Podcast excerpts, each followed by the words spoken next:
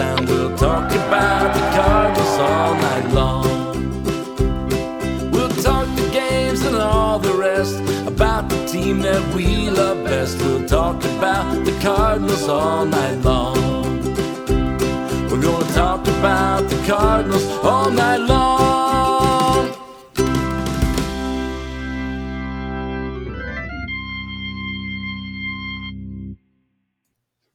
And welcome you to another edition of Meet Me at Musial. I'm your host, Daniel Shoptaw, C70 at the bat at C70 on Twitter with me, as always, Alan Medlock, Red Dirt Redbird, A Medlock1 on Twitter. Uh, you know, here we are mid November, uh, recording this on Friday the 13th in 2020, um, which means probably everything's going to go wrong in the middle of the show. That's great to know. Um, and there's really not a lot going on, which is not surprising. I mean, it's I, you know, Alan, I think even if this was a normal year, it feels like this time between end of the season and what normally would be like GM meetings, and even into the winter meetings, it just hasn't been that busy for the for a while now, right? I mean, it's just it's usually a quiet time of year.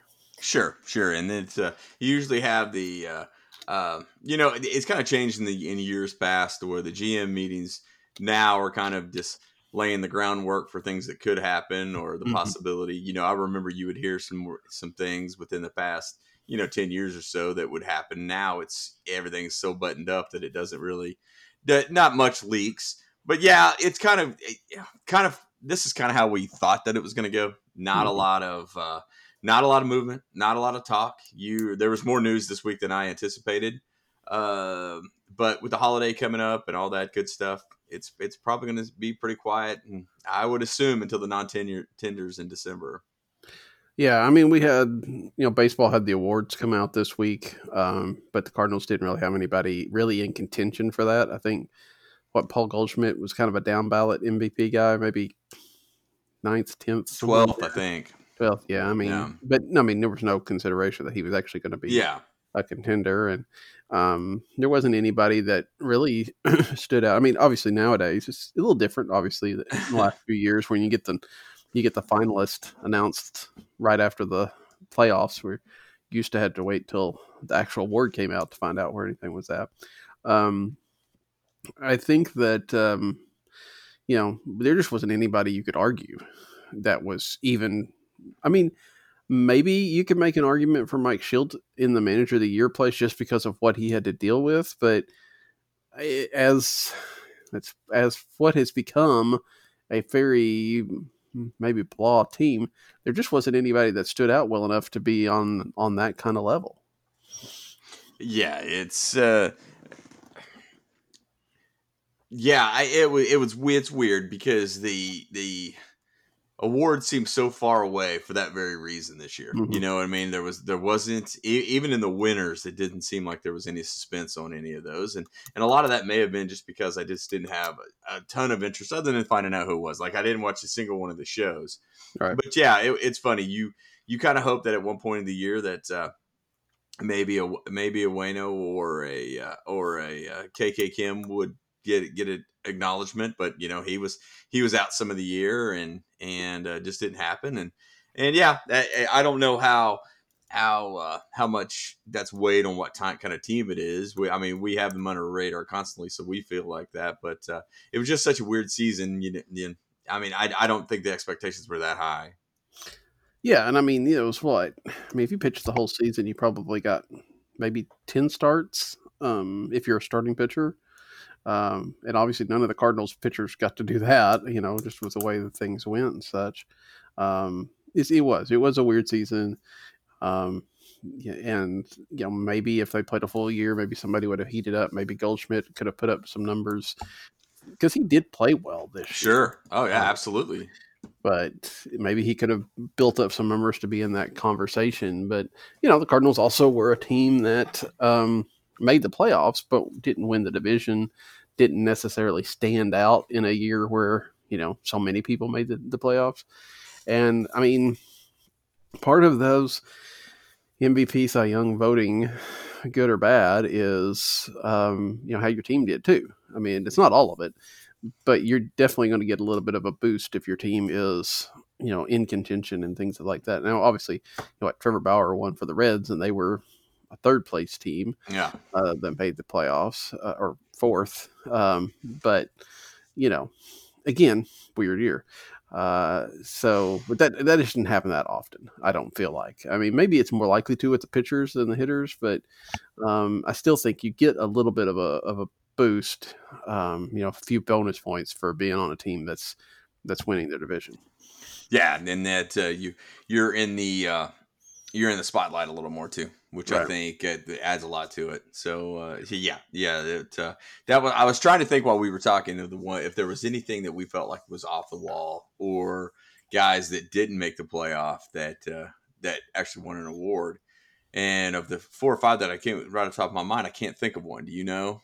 hmm Yeah, I I can't think of anything either. Course, I didn't even pay that much attention to who won, so um, Yeah. I'm I'm not the right person to ask. But um, but yeah, I mean, I think who won the? See, Mattingly, did Mattingly win the manager of the year? Yes. Yeah, I see. That's I think that's a place like I said that Shildt might have had some some play, but you know. The Marlins weren't supposed to do anything, and they Yeah. did make it into the playoffs. Plus, they dealt with their own COVID situation. Um, I think that all that added up makes sense for for Mattingly. Um, where I mean, he would have been a guy that probably could have done it in a year because if the Marlins had been Marlins had finished second, even if they hadn't made the playoffs in a normal year, he'd have won. So I, I don't think that that you know the shortened season helped him out a whole lot either, except for the fact that maybe they wouldn't have stayed as good as they were in a longer season. So I don't know. Um. So again, not a whole lot going on. The- I, I not to interrupt you, but of the eight awards, only one did not make the playoff, and that was Okay. AL Rookie of the Year. Okay. Yeah, and rookie of the year is something different. I mean, it. I don't know that it. You can be a dominant rookie and win the and, the, win that award and not have to be on a playoff team. I think that that is one that that is the connection is a little bit less. Yeah. But uh, who won the rookie? Who was that? Uh, it was Kyle Lewis. In Oh Seattle. yeah, yeah, yeah, Seattle. I was a little bit surprised, not looking at any of the numbers, so I had no idea.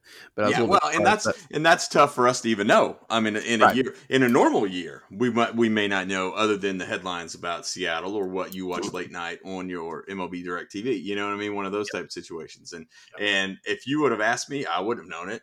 You know, just now. So yeah, I mean, it goes into what you're saying. I think. Yeah, and I, I kind of expected it to be Luis Robert just because that would have sent Cardinal Chicago. Twitter even farther down the tubes. So, yeah, uh, yeah, um, but uh, you know, we did get to see him a little bit, and I knew how much he had kind of drawn attention. But uh, you know, again, Lewis out there in Seattle, you, you're right. We don't get to see much and hear much about. So, um, and you know, I'm again, I'm not, I'm not questioning the awards. Like I said, we don't sure, sure. Didn't pay enough attention to anything outside of St. Louis. I don't think this year to to make uh, any kind of judgment call. So, um, this week over at the site, I started my um, exit interview series that I've done. Well, this is I think this is the ninth year now I've done this where we look at each player. Um, and, and Alan, I think we will just. I'm not going to go through everybody that we've gone through this week, and there's still some that are. In fact, uh, as we record this, another one's about to post here in about 20 minutes. So, um, I don't want to go through all of these, but maybe hit some highlights. I want to hit some of the, the maybe the major players and get your thoughts just on on their season, what you felt like their season was like.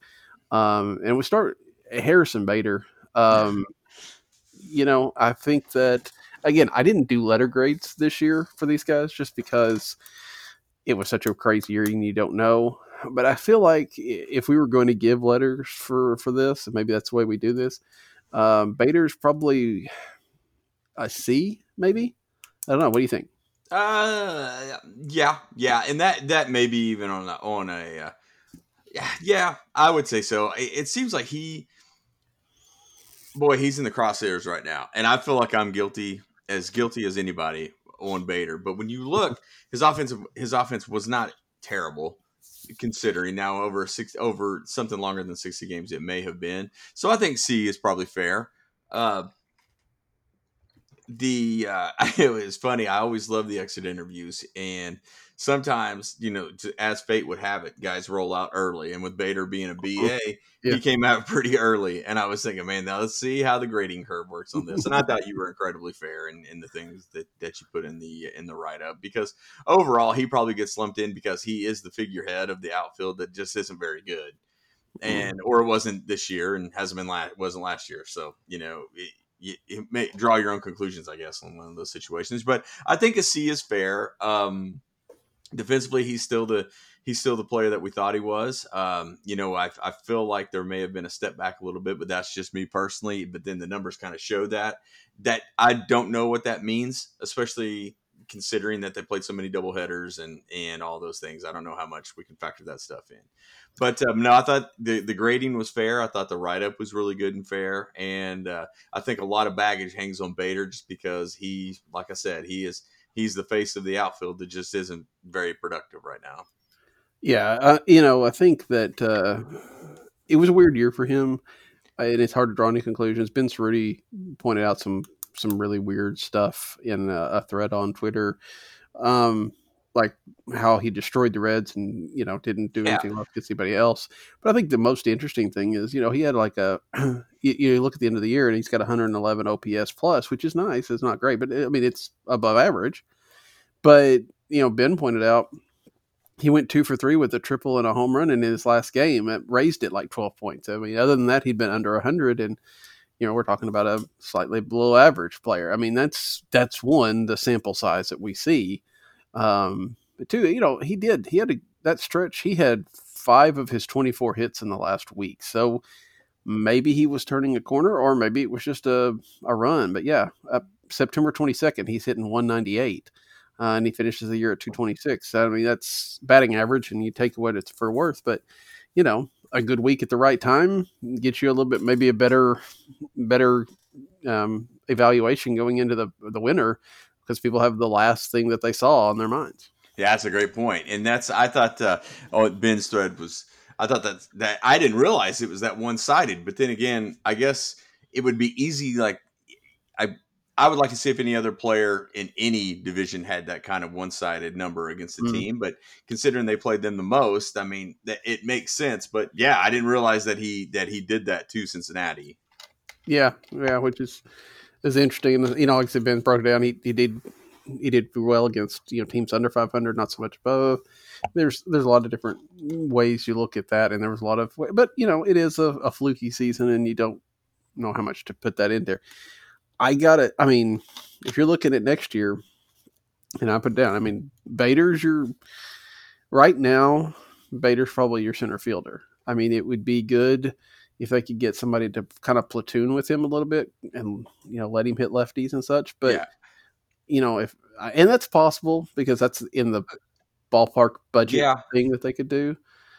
But right now, I mean, as it stands, he's the guy that's going to be out there most of the time. I felt like you answered your own question though in your exit interviews, and something that would make a little bit of sense.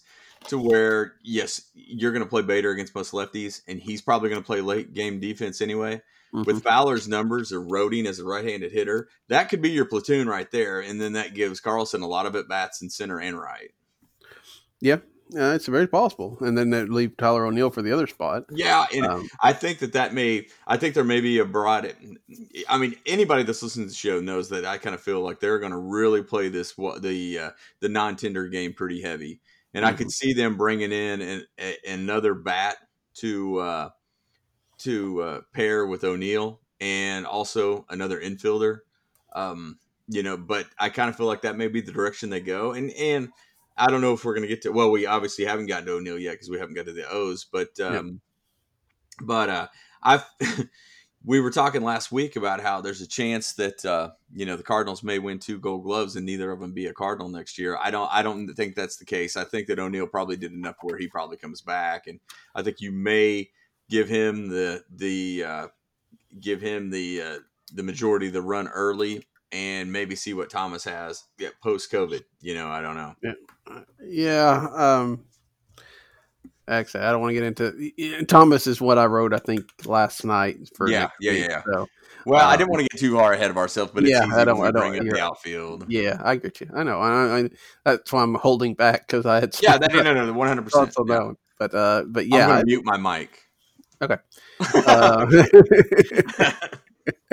no, I think that uh, it, that makes sense. So, um, move on, and we'll well let's let's while we're in the outfield, I'm going to skip over Cabrera. I'll come back to him, but you know we got Dylan Carlson here, and you know we the guy had expectations on him. There's no doubt about it, and that's is that just a function? Do you think of?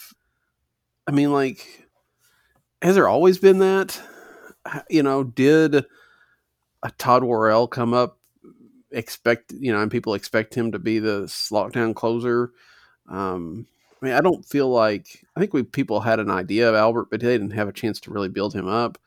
I don't, I, you know, I, mean, I guess what I'm saying is, is our focus now because we look at prospects and we focus and we, we got people like Kyle who do such a great job letting Yeah. us know about people that are coming up and and Kyle, no, me say Kyle is great about tempering expectations and saying, look, if this guy's a fourth outfielder, that's a great career. You know, you know, let's not, he's not on you know, let's not assume he's a Hall of Famer. But I think a lot of people start seeing these names and start seeing what they're doing in the post in the minors, and they start thinking this guy's going to be awesome. And then we see guys like, you know, Juan Soto or, you know, a guy like Mike Trout who struggled his first year, but then, you know, became awesome his second. We see prospects come up and, and immediately have that impact. You know, we put those expectations on there. I don't know. Is that is that fair? Um, does that make the Carlson's year a disappointment, even though he made it to the big leagues? What, where are you at on Dylan Carlson? Well, I, I would if you were to if you were to to assign me the job of putting a grade on Carlson, I would put a pretty solid B. Hmm. Um, and I did that just because I felt like he hit into a ton of bad luck. I think it Yeah. kind of got in his head a little bit. I think the whole environment of COVID and playing in a different type game, basically, than they were used to, affected him. I think he went down for the reset and came back to the player that we expected. Um, I do think expectations are a little high, and I think that's just because there are so many avenues to get information now, and that's why you I give Kyle and those guys a lot of credit and being able to read through a lot of those things and put eyes on guys and great give them give them a grade themselves because the whirlwind of coming up some of these guys coming up is maybe just too much Yeah. um, it's funny that you asked that. I remember. I'll tell you the the prospect that I remember that gained so much steam. The first one I remember was Todd Zeile. I was just about to say. I bet you're going to say Todd Zeile. Yeah, I remember that one the most, just because that was that was probably early middle school for me, I would think. And then I remember that was a big deal. That was a, a big, big deal. Him coming up, a catcher with his skills, power hitter.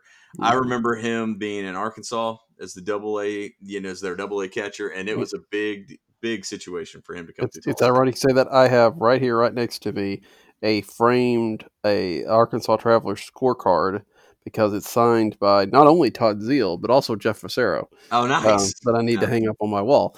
Um, yeah, he was. You're right. He came through and he was going to be a big thing, and he turned out to be a great career. It's Yeah. not what we Yeah. expected. One hundred percent. And then I was kind of going well as you were talking about some of that and expectations. I was kind of in my mind going through some of the guys that I remember coming up. I remember the one that, ca- that had- had a ton was Ankiel. Yeah, That was just because that he was so electric. I remember that his starts were must see. I, I watched one, if not two, um, here in Tulsa. And I know that he was dominant in this one, and man, he was young, you know, in that Yeah. one. Um, and then of course you you roll into some others, and you know Pujols made such a such an impact because he played in three level, levels in one year. yeah, You know, he went through so quick, and and you knew that something was coming up. You didn't think it was that special, but Mhm. but you knew that hitting his way onto the team was something. Taveras has similar. Um, I felt like Carlson's kind of been the same as Taveras, and I that may be just because those are the two highest ranked prospect outfielder bats that they've had in recent memory. And they kind of fit. But, you know, a long way around the answer. I was pleased with Carlson. Um, I thought that that uh, he didn't disappoint by any means. And I I just felt like he hit into a ton of bad luck. Um, I know it was weird. I felt like he hit some lasers right at people. Um, it, it kind of goes back into that conversation we've had a few weeks ago to where sometimes it feels like the the shifts hurt the Cardinals more than the Cardinals hurt other teams in the shifts, and and that just may be us being way too critical. I don't know, but I felt like that affected Carlson quite a bit. Well, there's a little bit of confirmation bias there, just because you know if you do beat the shift, you don't always know it or always yeah, remember yeah. you know. Um, but yeah, I think uh, I, you know Carlson definitely seemed to come on at the end, um, where he got his maybe his foot back, uh, feet back under him, and um, and all that. So I, you know, I look forward to seeing what he can do on a on a full season. So. Sure. Uh, Genesis Cabrera. Any thoughts on on Cabrera? I Cabrera is is crazy to me just because he is so talented, and I love that look out of the bullpen. Um, I worry they don't seem to be doing this, but I do wonder if they're going to constantly work him as a potential starter somewhere down the line to only end up in the bullpen. And kind of the reverse way I feel like they do with some guys where they pigeonhole guys players mm-hmm. to hey he's a reliever. Like I feel like Helsley right now may never get a chance to starter because they're so convinced that he's going to be a dominant reliever. And that may be the best way to do it. I'm not arguing that at all. Yeah I, yeah. I wonder if some commitment to Cabrera like that would would do him a little good you know, and maybe maybe get that control uh, underway. But other than that, I mean, I feel like he's one of their better bullpen arms this year. Uh, I would probably give him a C plus to a B minus. Um, because if he didn't walk guys, he would be dominant. And this yep. is a perfect a, a, perfect situation that you were talking about of, you know, those last memories make the longest impression. And you know, he he struggled in the playoff a little bit. Mm-hmm. Mm-hmm. Yeah, you're right. I mean, that's uh, that is a thing, and that's what they've talked about. And now Cabrera's still young, and there's still a lot of things to go, and he does have a good arsenal. I mean, you've seen that. He just he just got to be more consistent about getting strikes, um, and maybe that cuts into his strikeout numbers or whatever. But you know, they just can't you can't be putting people on like that. Um, but it felt like once Cardinals had a lead um, in a game that they thought they could win. Shildt went with Cabrera Reyes and yeah. Gallegos. I mean, he was he was he was considered one of the the top guys out there. I mean, I don't think they would ever have wanted him to be pitching like the ninth inning of a one run game or anything that just because of his command. But he was a guy that could pitch an inning or two in the middle of a of a game that, that was tight and and they felt confident in him. So give him credit for that. You'll see what he does next year. Is I, I don't know. I you, you ask about whether they're going to make him a starter. Um, I don't know. I, I wonder about it. A, a, year like this might not have shifted them to letting him be a reliever. Yeah. Um, again, it really kind of boils down to who you got. I mean, because right now the Cardinals. I mean, if even if they don't bring back Wainwright, you know, you've got Austin Gomber, you've got Ponce de Leon, probably, you've got Oviedo. Um, you got those kind of guys ahead, probably ahead of of a guy like Cabrera and a guy like um, Helsley, and then you have to determine where Alex Reyes goes into that mix. Um, and there's still a lot of arms there, so I yeah. feel like they're probably probably it might do that whole train as a starter just to keep your stamina up type sure. of thing. Sure. Um, but I think they'll probably be in the bullpen. Um, you know, I tell you, first day on my stuff, we had Bader, we had Cabrera, Carlson, and then we had Carpenter. Yeah. like, well, you know, after this, everything's going to be feel kind of going to blah. Sure. Um, you know, we've talked about Carpenter a lot this year. Um, it seems very difficult for me to see how he vests that option for next year. Yeah. I think the Cardinals would really have liked to if they could go back in time and not give him that extension because he would have had I think an, I don't know he had an option for 2020 an option for 2021. I guess he had an option for 2021 which they could have look, declined now, even if they brought him back, at least been cheaper. Um, I think everything that we saw in 19 that worried us about Carpenter continued in 20, and it's and then there's moments where he looks okay, but for the most part, it just doesn't feel like he's going to be a even average necessarily bad again. Yeah, yeah, I I agree with that. It's one of those to where even when they let Wong move on and uh, wherever that that plays out, we we don't know yet. I still can't see a situation where Carpenter gets the majority of at bats as, as a third baseman. I mean, I, I, a lot of this plays into a lot of uh, into Cardinal mindset that we feel like they do every year of going through those non tenders, going through the uh, waiver wire, and picking those guys up in spring. We see it every year. I feel like they're going to be a little more active in the early part of the offseason of doing that, considering there may be 300 players out there by the second week of December. I think there's mm-hmm. going to be options.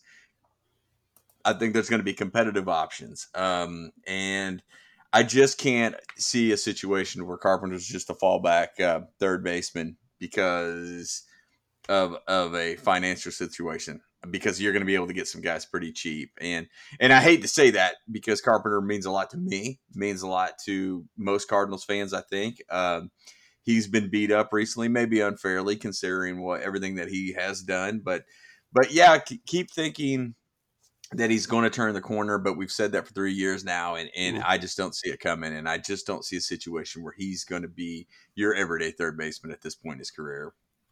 I would hope not. I mean, yeah, I'm, I'm with you. I think they'll find some way of getting somebody in there that can do that. Um, I don't think it's going to be trading for Francisco Lindor, and even though uh, and moving Paul DeJong to third, just because I, know that the Cardinals were kind of somewhat tied to that this week, but I feel like that's just a oh, what team do we need? What team might you know use a oh. use offense? Oh, it's a well. I mean, and you, you, know what? I don't I don't want to throw fire on that or that or throw water on that rumor either, but the teams bring up the Cardinals because the Cardinals never comment on it. Yeah, so that can stick around forever. Yeah, that's true. I, I don't. I noticed Derrick Goold talked about his last, not the one with Bernie, but the one before that talked a little bit about that kind of topic, and I didn't get a chance to listen to that episode, but I imagine it's something like that that he said, right? That uh, yeah, one hundred percent. Yeah, can't they get brought up in every rumor for that reason, right? Um, it's it's a good trick for the agents to do. So, um, anyway, yeah, I, I think that uh, we'll see uh, somebody taking that out because either if the Cardinals if the Cardinals don't contend next year, it makes it very easy for you to sit Carpenter and play somebody else.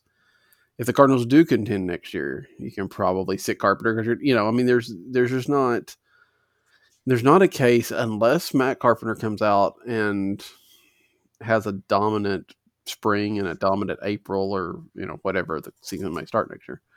Um, and that kind of first impression gets him more playing time than maybe he should. But I mean, he's going to have to do something. Right now, the default is not going to be to let him play, even if he's the quote regular third baseman. He's still not going to play six days a week, five days. Yeah, I wouldn't think so. I mean, he may play the majority of the time at third, but that's not going to be a dominant majority. It may be a it may be an election majority, you know, yeah, or to, you know, uh, 50, 52, 48 or something like that on, on, uh, on somebody else. Um, I, I just don't, I just don't see how that can, I mean, you know, players do get a late season, you know, late career resurgence sometimes, and maybe that's what happens, but I just don't think there's anything in the, the numbers that kind of indicates that. Yeah. I, I do wonder about, um, I've seen both both things, you know, yay and nay about whether there's going to be a, a, designated hitter next year. Mm-hmm. Um, you know, that could be a role that you know where he yeah. gets at bats, but I still don't think he's going to reach the option type. But uh, you know, I I feel like outside of a regular Carpenter is probably going to be a pretty pretty it would be a pretty good bat to have, but you just wonder competitiveness if he's got to hit every day. Yeah, I mean, there's you know, there's some ideas of you know, especially when he's on a run, letting him play. Yeah, but when he's not, you know, have somebody there to, to sit him down. Don't have to be struggling, and and you know, we saw him hit a lot of sixth, seventh, and, and so Yeah. down in the lineup, that's a different story too. Uh, skip a few guys here that didn't really play a lot. Um, move on down to Paul DeJong. Uh, you know, you and I were talking this week. You were talking about how you don't want to see Paul DeJong shifted off short, at least not yet. Mm. Um, I know a lot of people are probably wanting to, you know, of course they're, you know, again, Lindor, something like that. Yeah. But, you know, that's a place where the Cardinals, in theory, could make an impact move, and, and he has that option. Uh, talk about why you don't want him to shift.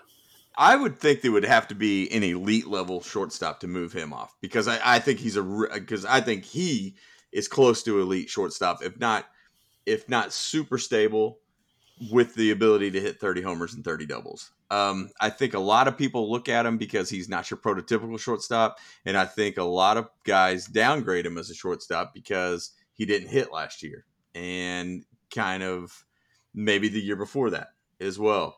Mhm. Um, I just think it would take a top notch guy to do it. I heard I was on the listening to Randy Karraker on the radio the other day, and he was talking about bringing in Marcus Semien, and that naturally would fit. And he would play shortstop, and DeJong would move to a third base. Well, in my eyes, that's kind of a wash. I feel like you could probably upgrade at third base a little bit easier than you could by bringing in and signing a contract to the Simeon, who's on the you know he's north of thirty. Doesn't make a lot of sense to me. Um, I DeJong has done enough to where he's stable is a good shortstop, has worked his tail off to be a good shortstop. One thing that the Cardinals haven't done, and I think that this may be this is more this is indicative of the roster, and I think that you can point to several players that has happened. I don't like how he gets miscast as a two, three, and four hitter. Mhm. I wish you'd let him be your everyday shortstop and hit him lower in the lineup. And then at that point, it turns into whatever you get out of DeJong offensively is a bonus, and that that bonus could be 30 homers and 30 plus doubles. I mean, that's huge with his power, and I I think that he is a winning player and, and means a lot to a ball club. I just think a lot gets put on his shoulders, and that and I think it's unfair. I will say that if you could bring in, which again, this is just pipe dream talking because of everything. If you could bring in the Lindor, thinking that he's probably not going to resign, which is possible, you know, and shift to Young for a year, that's not a bad thing because Sure, of, now that yeah, it's a little bit different. well, yeah, I mean, you're talking elite guy coming in, but also you cover third for a year because I think you, you, that's the thing about maybe not signing a shortstop long term or not um, is you, you've got a lot of third basemen in the organization. You've got Montero and you got Gorman for most most notably.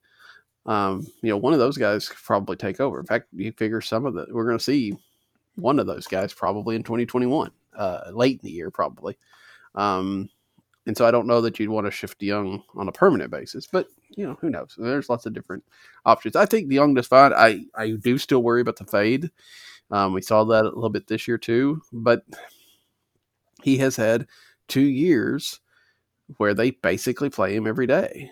Um, and I don't, I just wonder that if he got more rest, if they had, I mean, they started the year with Edmundo Sosa on the, on the Yeah. roster and then he got on the COVID list and then went to, went down to Springfield and never saw him. And I'd like to know, even if it's not Sosa, if there was somebody that could play once or twice a week at short, if that might not help DeJong a little bit. I, I just I don't know if it's weariness. I don't know if it's anything, but it just feels like we we talked about it significantly in 2019, but I feel like it had some going on in, in 2020 as well. That you know that's that stretch run, he's not at his best because it feels like that he's just he's just worn out. Yeah, and it's uh that was if you remember all the talk in the offseason was either bringing in someone who can play shortstop or giving a good run to Sosa or um to Sosa or Edman, to play more yeah. shortstop. Yep. You know, to, to give him a day off, and it and it and it just didn't happen. You know, so let me I did, look at it this way. So, DeJong had DeJong had COVID this Right. year and Right. was out and played 45 games. Seager did not had COVID. Corey Seager didn't and played 52. That's how much they rely on DeJong. Yep. You know, and that may, like I said, that may be a situation where they just didn't feel like that was a where they weren't at a point to where to they were comfortable with Edman every day, who I felt like did a good job, and they didn't have Sosa, you know, to play. So it's it's pretty crazy, you know. That's uh, you know Trea Turner played 59 games. You know that's that's what the, the, these shortstops mean to him. So yeah. I don't I don't know if that what that tells you, but I do feel like he has a, a, ton on his shoulders, and a lot of that is hitting in the middle of the lineup too. I just don't know how fair that is to him. Yeah, and exactly, you're right. I mean, you really can't, and that's again why we didn't give why I didn't give grades this year is, you know, how much do you grade that for Paul DeJong being tired off of not playing all the time, or how much do you do that as a result of you know COVID um, and and the repercussions from that? You, you, don't know, and and you know you go back to the next year and you see how it goes, but um, to some degree, not entirely, but I think to some degree, you toss out 2020 for everybody, um, and you know don't make a whole lot of decisions based on that. Um, Tommy Edman was our next guy, and like you said, he didn't play the short that we thought he would, but he did play a lot of third. Got a couple. I think he still got a couple games in the outfield, which was kind of crazy. Still, yeah, he did.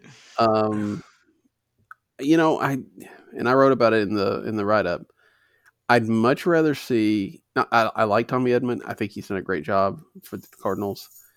I would much rather see him in that role that we thought we were going to get with Jedd Gyorko, which we never did either. He Jerko played a lot more, but that I got that the idea that he plays four or five positions and he plays four or five times a week, but he's not necessarily considered your everyday guy. You know, he's a he's a super sub. He's a you know rotate stuff. He because I don't know that Edman. I don't know if Edman is good enough to be an everyday guy. You know what I'm saying? Yeah, yeah. I mean, I I completely understand. I mean, it's uh, it he was one of those that kind of broke rank too and, and made it through the system pretty quickly, but kind of in the in the the same way that Carpenter did. That you know, kind of under the radar, made some impressions, you know, played well, and was like, well, he played well enough to make this ball club, you know, type situation. Um, the th- the thought behind him replacing Wong at second, I can understand it when it could be a money situation to where you know they they didn't look to well, basically, what it turns into is what if you have a cheaper replacement, you you may need to do that in a in a situation to where you're you're you're counting every dollar to in a, in a way to improve. Um, I think Edman has more pop than Wong, and that surprises me because I really thought that that Wong had a potential to be a 20 home run guy. Mm. Um, I think Edman could possibly do that. Um, it's yet to be seen whether he's the defender that Wong is, but I don't know if any or if he's anywhere close because I don't know how many second basemen in baseball are. Right. But uh, but yeah, you do wonder if there's going to be a little bit overexposure. I'm a big believer in the sophomore slump because I think the book gets out on you. So next week will be a a t- or next week next year will be a telltale. Um, I like the fact that he would lead off. I, I kind of looked over his numbers and I didn't because I like the guys that are that are the high walk rate to be at the top of the lineup but I do like what he kind of brings, and you, I mean, can't argue with his speed. Um, that's gonna that that will be a benefit. I just hope he gets on base enough to be productive, but I do kind of like that pop at the top of the lineup. But to answer your question, I really don't know. Um, I don't know if this roster makes Edman look better than he is, or if if he's if he's a darn good player and a winning player that needs to be in the lineup every day. I really just don't know yet, and that's why the 60 games just makes it so tough to judge that. Yeah, yeah, it is. It's hard to know. It's also possible that the 60 games masked a bit of a you know yeah. sophomore just slump or or the team's figuring him out a little bit. Um, I don't know. Like I said, we'll just have to see how next year goes for him. Um, he also feels like a guy that might have a three or four year window, um, and then that's about all you're gonna get out of him. So yeah. Uh, skip on down here to uh, Jack Flaherty. Flaherty's supposed to be the ace this year. Um, I don't know that he quite did, and I don't really know quite why. Um, what are you thinking? Man, yeah, I don't. That's tough to say, just because I feel like we heap a lot of expectations on him, and uh, you know he he kept them in most games, and that's what you kind of want. Um, he's still elite. Uh, everybody would like to have him. It's uh, I don't. I just the analysis on it on on on him is so tough just because you, you just never know and then it goes back into that i feel like an excuse i'm making this year is you just never know in a short season you don't never you don't know what happened and, and the cardinals had it worse than anybody because of the break so you know i don't know um he'll be the head of the rotation next year he'll be your opening day starter i you know i feel like that says a lot and uh you know i'm glad the cardinals have him and somebody else does it that says anything of course, he wasn't the hope. He wasn't the starting pitcher in the playoffs, though. I mean, you know, that's you know they went to Kim with that. Part of that's timing issues, but I think in part of it's why Kim did. I, I, assume he will be the starting pitcher next year. I guess let's put it that way. Uh, to opening day, yeah, it was. And again, you know, they they eased him into the season in July because of the weirdness of summer camp um, then they get hit with the COVID. Then they eased him back after yeah. that. You know, skipping us basically skipping that first start, making him up to three innings or whatever like that. You know, he, he was he was terrible against the Brewers. He was dominant against the Pirates. Um, it was a lot of the same teams seeing him, so that's something. Um, you know, when you when you're seeing a guy three or four times a year, then you know that's that's different. That's like back in the old days, you know, when they uh, you know when they played, uh, you know, Stan Musial would see, um, you know, a Dodger pitcher 10 or 15 times a year, you know, or something yeah. like that. I mean, not quite that many, but six or seven at least. You know, it's got a little bit like that this year. Have you happened to turn over any numbers of Flaherty against Milwaukee and how much that affected his season? Uh, yeah. Hang on, let me see. I think I put it in the post. Let me. Uh, I've got it up. I'm just I perusing and I was listening. Yeah, I think. Uh, uh, he he went eight innings in the two two appearances against the Brewers gave up 12 runs, struck out six. Well, yeah, uh, I'm looking at it. Wow. So you take those out, and his ERA is a 278. Yeah. But if you take out his Pirates games, the ERA goes up to 659. So part of that's because those Brewers games would mean more than two. But that's crazy. it, just, it just wasn't. And again, Flaherty had such a dominant yeah 2019. I mean, he just was gonna take a step back. There was just no doubt about it. Um, but I don't know. I felt like it was a disappointing year for Flaherty. I think overall, I would think so, yeah. and, and, that happens, and we'll see how it goes next year. But um, you know, yeah, you're right. It's definitely not a situation where you're like, oh, we got to get rid of this guy. No, no, no. I think he's still going to be fine. He's still going to be good. Um, it's just, um, just wasn't what we thought. So, uh, Dexter Fowler again, a guy that everybody tends to focus on. Uh, I was having a conversation with somebody on Twitter when this after this one came out, um, and he was you know pointing out, you know, the contract's not been that bad except for that one really terrible year. But I was like, you know, it's that and the fact that 17 started off so slow. And that first year he was here after the big contract, everybody wasn't really sure exactly if the Cardinals needed to be, get a Dexter Fowler. Um, he starts off slow. Uh, you know, this year it was again. I, I, he wasn't anything special, but I think it's probably in line with what the Cardinals thought they would get out of a 2020 Dexter Fowler when they signed that contract. Yeah, I, I, I think so as well. I mean, it's uh, I think the the I yeah. In the beginning, I think there was a lot of hope that you and I even talked about this last week that you were going to have some sort of Fowler Carpenter top of the lineup for a couple years where you just drive up that OBP and then uh, mm-hmm. you know have some boppers behind him, you know, producing runs and they missed that window, and it never happened. Um, but at this but at this rate, toward the end of the contract, I don't think it's absolutely terrible. I think that just because people don't like him, you're going to hear that it was. But um, but yeah, I mean, it, it's this is a, this is what Fowler's been his whole career. You know, other than the outlier one year in in Chicago. So I don't know how much of a disappointment it is. It, it is a lot of money on the books, and that's another thing when you hear that name as opposed to you know Bryce Harper that yeah, mm-hmm. we had. That it's it's always going to look you know like you've you've taken the, the loss on this, but you know I just don't know if I believe that mindset. Yeah, I I don't know. I mean, I, 2021 is going to be the last year for Dexter Fowler in St. Louis. I think yeah. that's pretty clear. Um, I don't know where he goes to finish his career because I think he still could play another year or two after this. I mean, not saying that he's going to be done. Um, and it just, I don't know, it just hasn't clicked in St. Louis as well as we'd like. But that contract isn't as bad as I think. I think in we look back and after five, ten years or so, we might appreciate it a little bit more. Um, not that it doesn't have its flaws, not that it's you know a great thing, and I'm still not convinced. Wasn't convinced at the time. Still not convinced that that was a move that the Cardinals needed to make.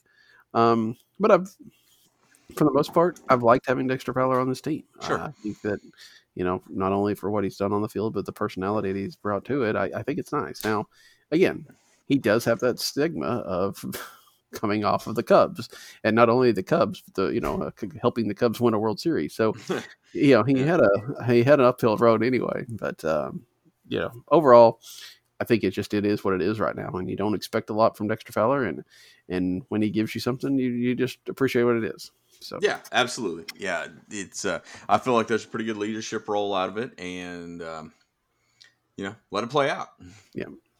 Um, man, we've taken a little bit longer on this than I thought we would, but um, so we'll, let's combine the next two um, because they're both relievers, uh, Gallegos and Gant. Um, I- you know, I think overall really good. I mean, Gant was much better than I thought he would be. hmm Um, you know, you and I talked this offseason about him being a non-tender guy because of how you know how bad his second half was and and all that. And I know you've always been you've been more in his corner than I have.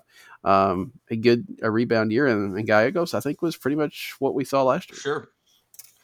Yeah, you have. To, it, it's funny with Gallegos. The second year in a row where he was fairly dominant and striking out. A, he struck out a ton of dudes, kind of like he did early in his career in the Yankee system. Mhm. Makes you think that hey, this is going to be this. This may be the player we see the rest of his career, the rest of his time with the Cardinals, to where he can be a back of the bullpen guy that's going to strike a lot of guys out and get some people out. You know, his last impression the, of the in the playoffs wasn't great, but you know, it kind of seemed like the Padres were kind of a team of destiny if the Cardinals blew that lead in the game in the second game. So I don't know how much we can hold against them. Gant's another one of those that's it, one of the another one. The Cardinals may have too many of these guys. Gant's one of those that could be a non-tender guy or he could be a rotation conversation. It's it's kind of weird the spectrum that he could run.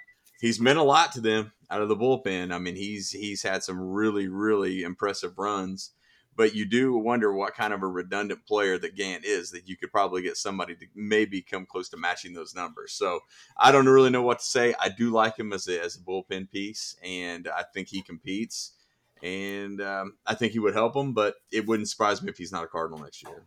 It's like, do you see him as putting up enough value that he could be a part of a deal, not not the focal point, but at least at least a piece to something else? I don't know what that other thing would be, but um, you start saying that, and you start thinking about teams that need cheap pitching, and I know Gant's in arbitration right now, but he's still going to probably wind up being cheaper than you know a lot of other things. So Well, I mean, he has he has value because he can start and pitch out the Right. pin and do it effectively. I mean, it's I mean he has a track record of both, so I would think he has some value.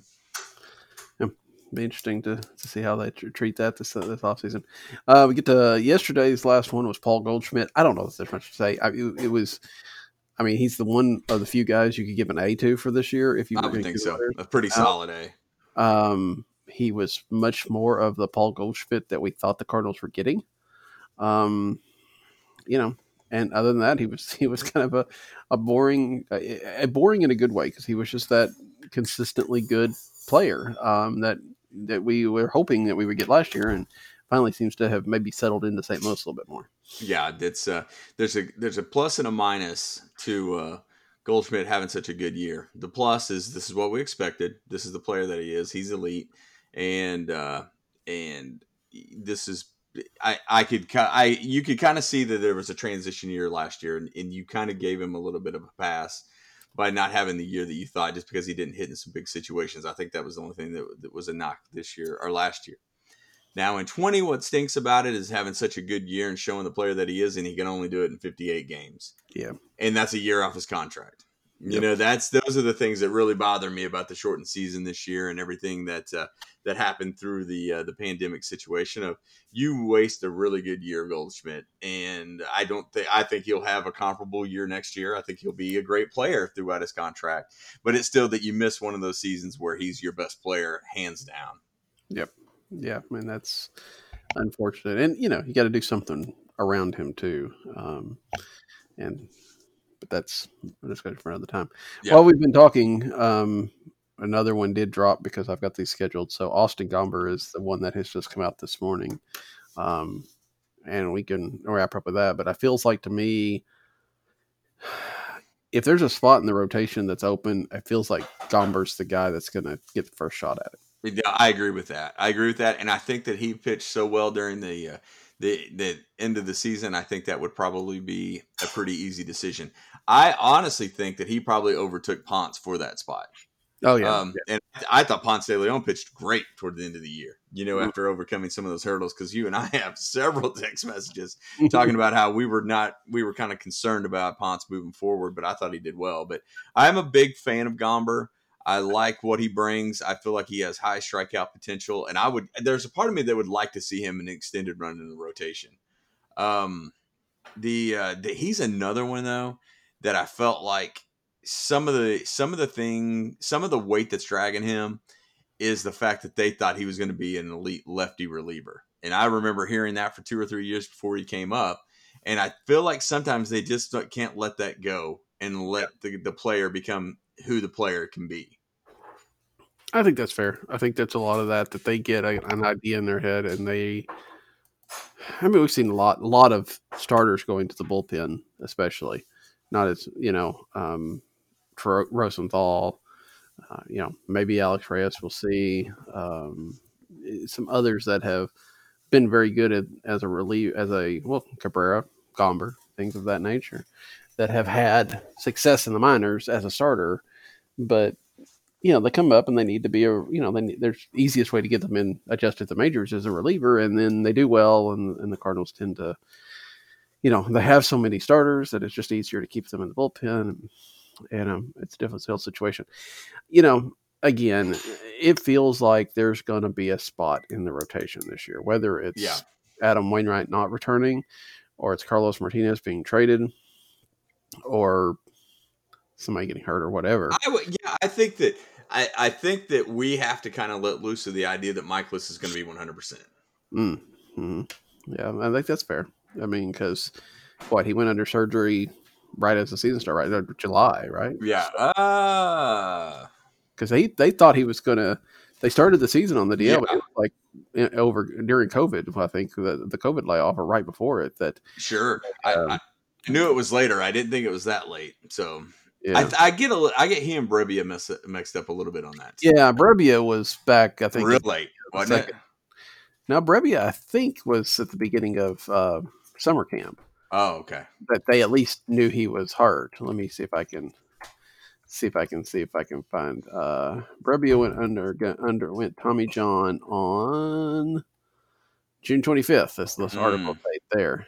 So, oh, I guess he got hurt at the end of, of actual spring camp and then had the surgery during the layoff. Um, Mikolas did correct. No, that's uh, Brebbia. That's, uh, Brebbia. Okay. Um, let me quickly punch up. Uh, July 28th is the article for out for the season to repair the tendon. So you're talking into July. No, you're looking. They had that surgery. Um, you know, I know they continue to say that. That's they always say they'll be ready for spring training. Yeah, you're right. No. You don't know, and um, and there'll be some. Even if he's ready, there's got to be some getting back to sure game shape. I mean, he has he didn't pitch I mean, really, for 2020. Um, so you know, is that a situation where you do a, a six man rotation type of thing or whatever? It it, it feels like Gomber's going to get a number of opportunities. I completely agree. I completely agree. I think Gomber's going to, and not to jump ahead because I know that you have another one coming out, but I think Reyes is the wild card. Yeah, yeah, Reyes, Reyes is an interesting interesting one to think about. Well, um, Alan and I actually had, and Alan, I'm going, I'm going to leave this up to you here. Uh, Alan and I had originally talked about this week doing um, our version of the Cardinal Blogger Awards because the Blogger Awards we've done the last three or four, uh, 13, 14 years, um, really not doing them the same way this year. Alan, I thought it'd be a good talking point, but I don't think we expected to talk an hour on the exit interview. So, Alan, do we want to go long and, and hit those tonight, or do we want to save that for maybe a early December uh, show? Well, considering that you have a, a ton of uh, uh, exit interviews to go, let's just save it and ponder on it a little bit and read the articles and rally back to it. Sounds like a good plan to me. Uh, I'd, I'd rather because as as much as I expect that our um, answers will be very similar, I know in the past uh, going through those rewards has taken quite a bit of time. So we'll save it. Um, I, we'll try to come up with a show. Uh, uh, who knows? Maybe some point in time. Uh, not next week. Know that for sure. And uh, we'll be back into our uh, evenings or our recordings. We won't be doing Friday mornings anymore after that. But um, you know, maybe we can sneak in a, a, short show on Thanksgiving break after we've eaten all the food that we're going to eat. uh, see how that goes. But uh, until next time, whenever that may be, that's Alan. I'm Daniel. Good night. Good night. They just won't go away.